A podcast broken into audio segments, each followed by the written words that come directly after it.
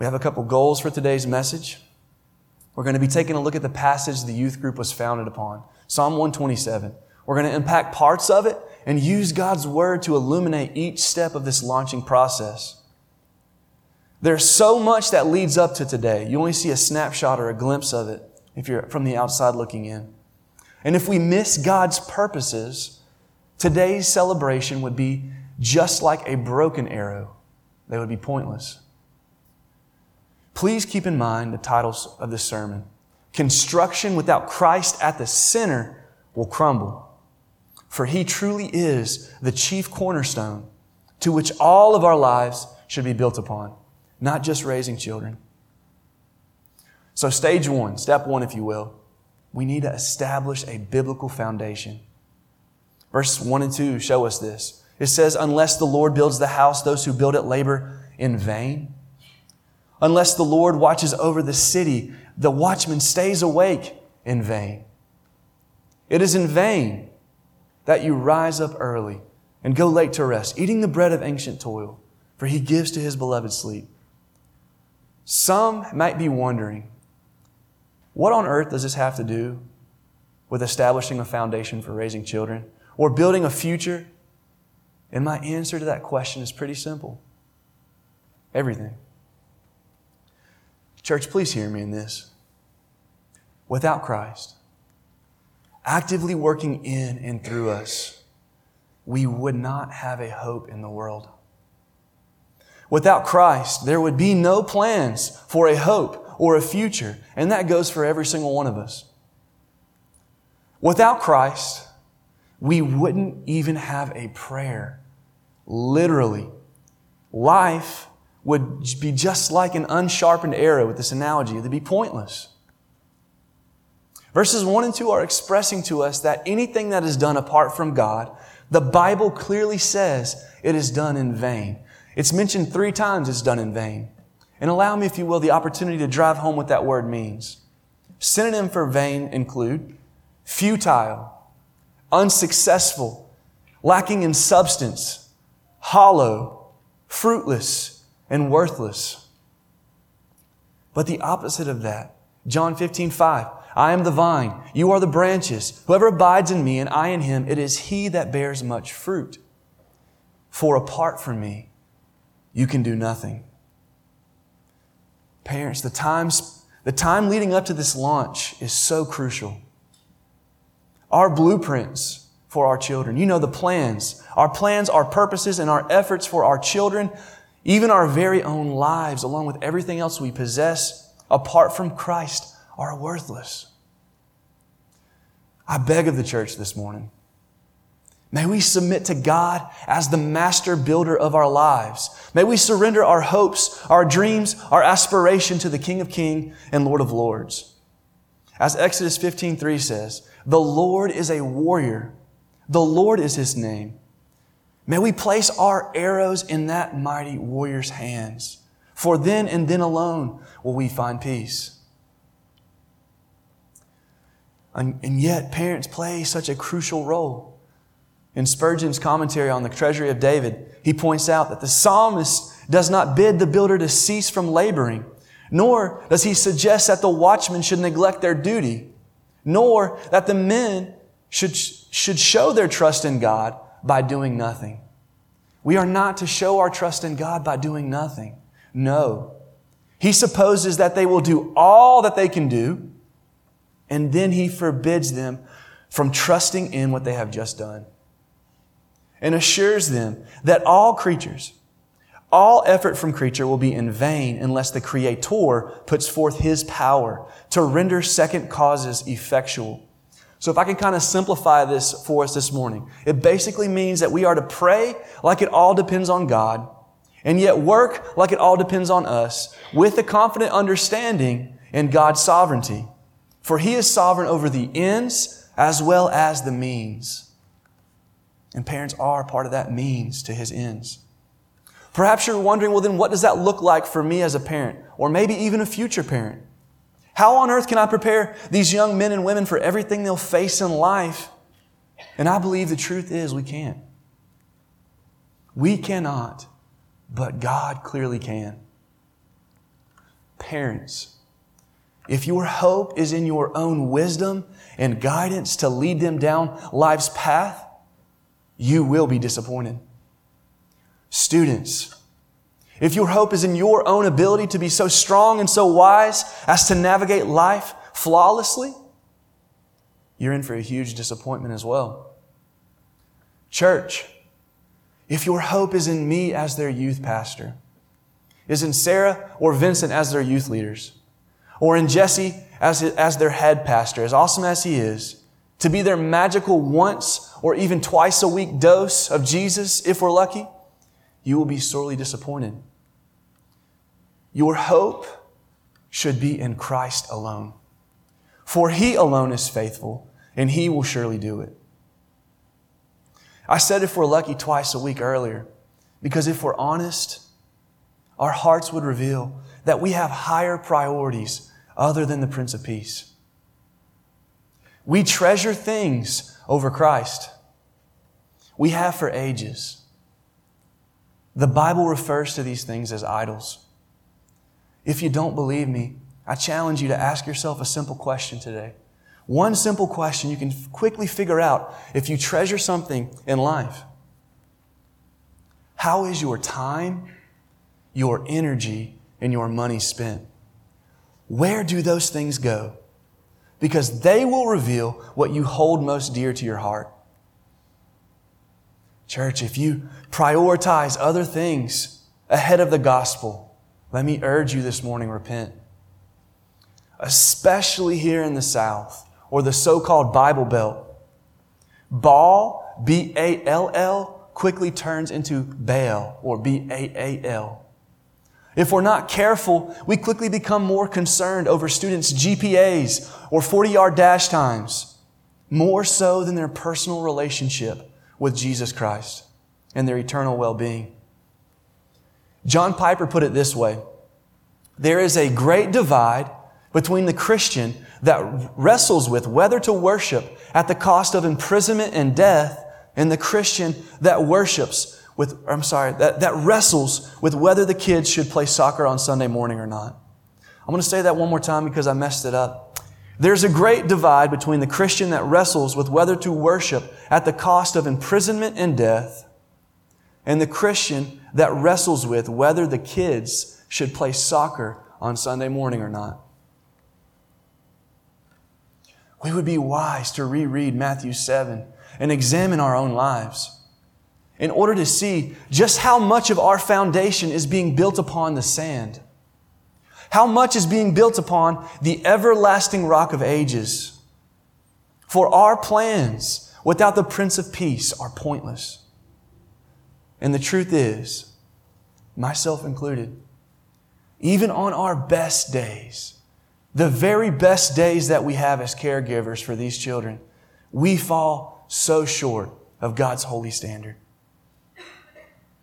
The only hope we have to offer our youth so that they may face an ever changing world is to offer them the only thing that is unchangeable, or the Bible calls immutable. Micah 3 6 tells us God is immutable or unchangeable. It says, For I, the Lord, do not change. Therefore, you, O sons of Jacob, are not consumed. We must remember that salvation achieved by man is impossible, but with God, all things are possible. One of our favorite pastors we listen to here at Red Cross, Voddie Baucham, said, If you want godly children, then you should get on your face and beg and plead with God to have mercy on them. And if you have godly children, then you should get on your face and praise and worship God for them. We have a promise in Scripture. If we commit our work to the Lord, our plans will be established. That's Proverbs 16:3. By doing this, we can rest in Him as our Prince of Peace. When we step down from our life's throne and place Him there by trusting in Him with all three stages of our life the past sins we've committed, our present failures and shortcomings, and depend on Him for the future grace needed to face tomorrow. Then we can hold fast to the promise of God. You will keep him at perfect peace whose mind is stayed on you because he trusts in you. Remember the end in verse 2 in Psalm 127. It says, eating the bread of anxious toil. We are to feast upon the bread of life instead, for then he will give rest to his beloved. Parents and youth leaders, parents and leaders of our youth, hear me out. We play such a critical role in getting these children prepared to be launched. We're, we're commanded by God in Proverbs 22, 6 to train up a child in the way that they should go, for they, when they were older, they will not depart from it. Also, Deuteronomy 6, verses 6 through 7, the word of the Lord says, These words that I've commanded you today shall be on your heart. You shall teach them diligently to your children and talk of them when you sit in your house, when you walk by the way, and when you lie down and when you rise.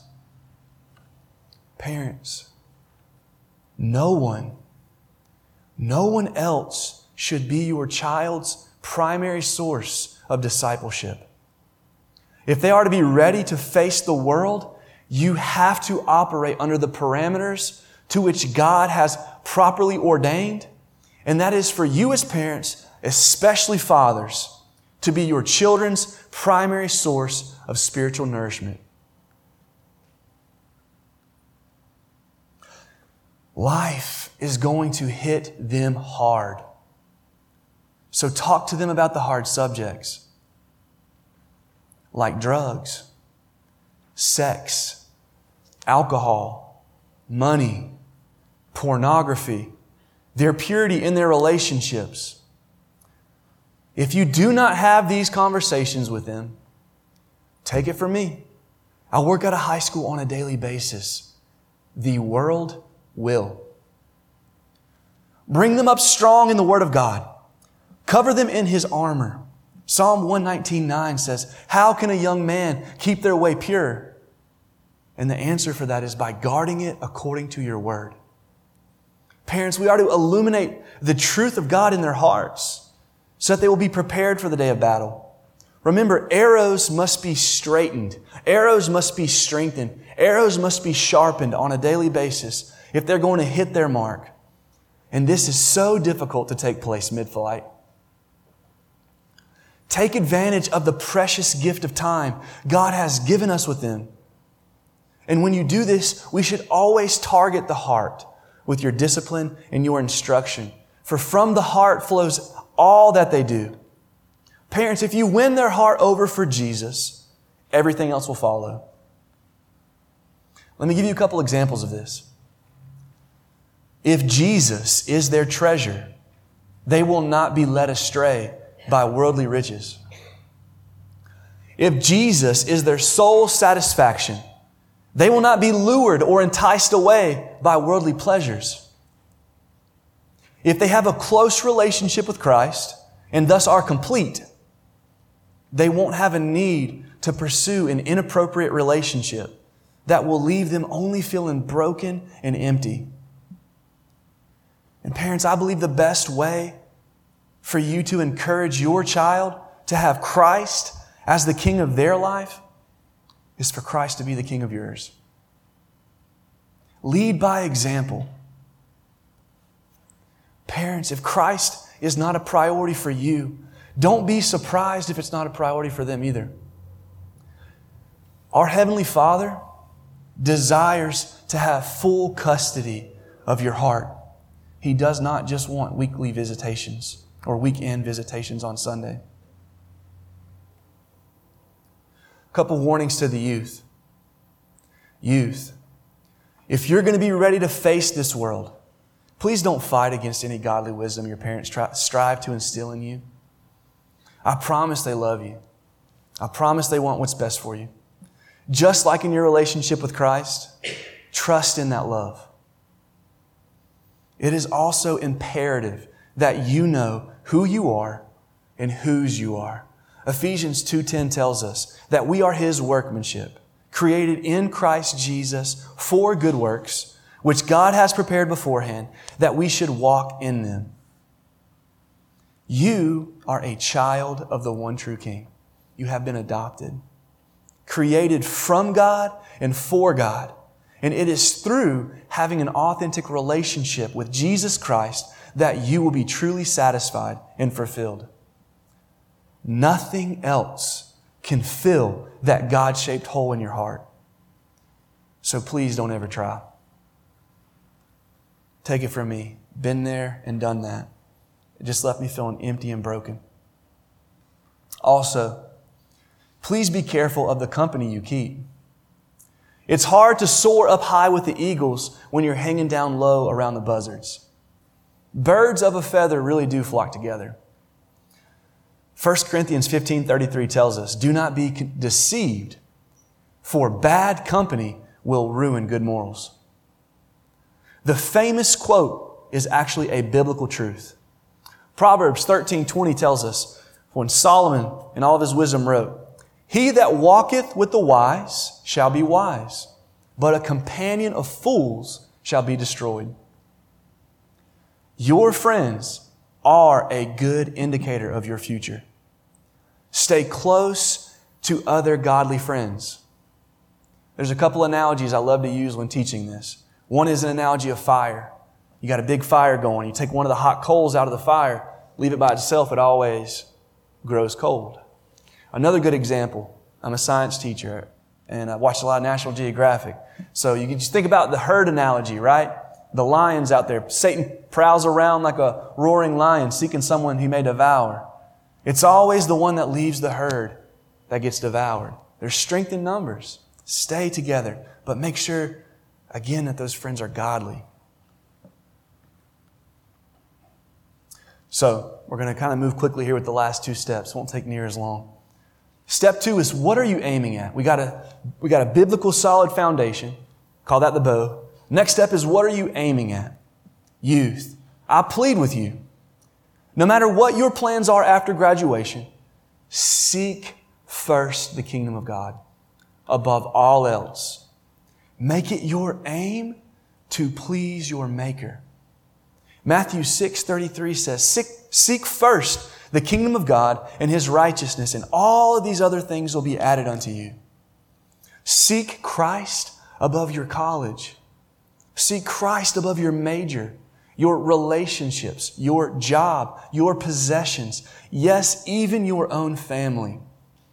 Seek Christ above your parents, above your spouse, above your children, for He must be preeminent. If you do this, literally everything else in your life will fall into its rightful place according to His preordained places of your life and you will be divinely satisfied. Again, you were made from God and for God, and He has a divine placement for your life. Therefore, you should seek Him daily for that direction. Time and time again, Scripture calls this to our attention. Couple verses for you guys. If you want to jot them down, please jot them down. Proverbs 16 9. It says that the heart of man plans his course but the Lord will establish his steps.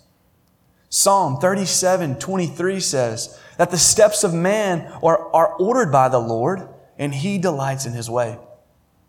Proverbs 19, 21 says, Many are the plans of a man's heart, but the purpose of the Lord will prevail.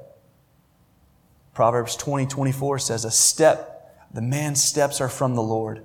So how can anyone understand their way?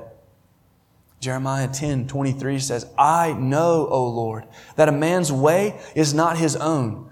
No one who walks directs his own steps. And lastly, James 4, 13 through 15. Come now, you who say, tomorrow or today we will go into such and such a town and spend a year there and trade and make a profit. You don't even know what tomorrow will hold. What is your life? You are a mist that appears for a little time and then vanishes. Instead, you ought to say, if the Lord wills, we will live and do this or do that. The truth is, we cannot know what tomorrow will hold, but we can know the one who holds tomorrow. I hope you heard that. We can't know what tomorrow will hold, but we can know the one who holds tomorrow and be at peace with that. It is pointless to worry about your future or to plan it apart from God. Allow your heart to take courage in that. Allow that truth to empower you, to propel you forward. He's already mapped out your life. He has a divine placement, a divine plan for your life. You just simply have to, as Ephesians tells us, walk in that truth. Seek it out daily where it's revealed in the Word of God. His Word, after all, is a lamp unto our feet and the light unto our path. And walk in those truths you find daily. Notice with this lamp analogy, the lamp will only illuminate our feet. It only illuminates what's right in front of you or today. But it can be used for the entire path. It can be used for tomorrow and every day thereafter. Remember, if God is for you, who could stand against? Acts 5:38 tells us, if this plan or this undertaking is of man, it will fail. But if it is of God, you will not be able to overthrow it. Keep in mind the big picture. All of life is wasted unless it is lived for Christ. Paul said in Philippians 3, verses 8 through 10, Indeed, I count everything as loss because of the surpassing worth of knowing Jesus Christ, my Lord.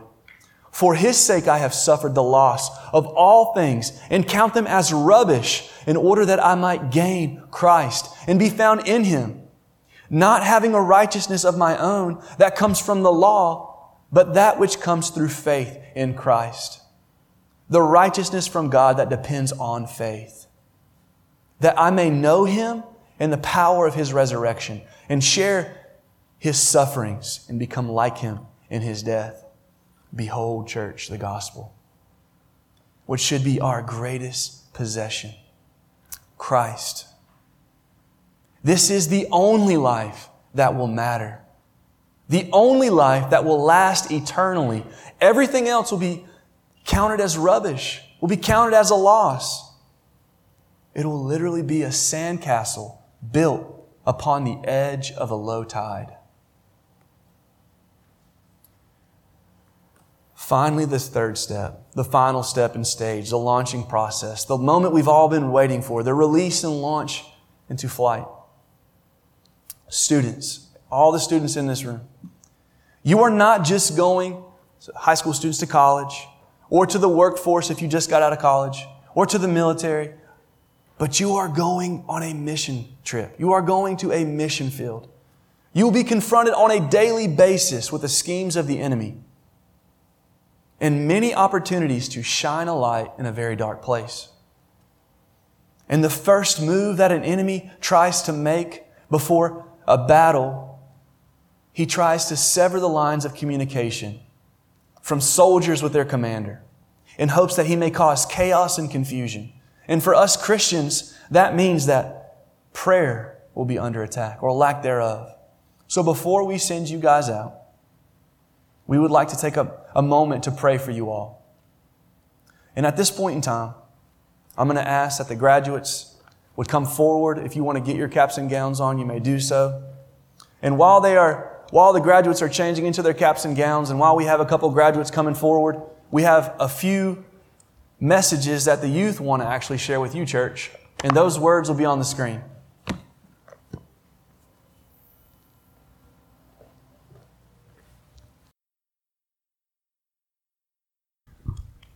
Well, uh, I, would, I would like to close out today in prayer, and I would also like to invite any friends or family, uh, church leaders, anyone who feels so led to just come up and lay hands on the graduate's shoulders and pray over them. I think that would be a really fitting way to end today's message. So at this point in time, come on down.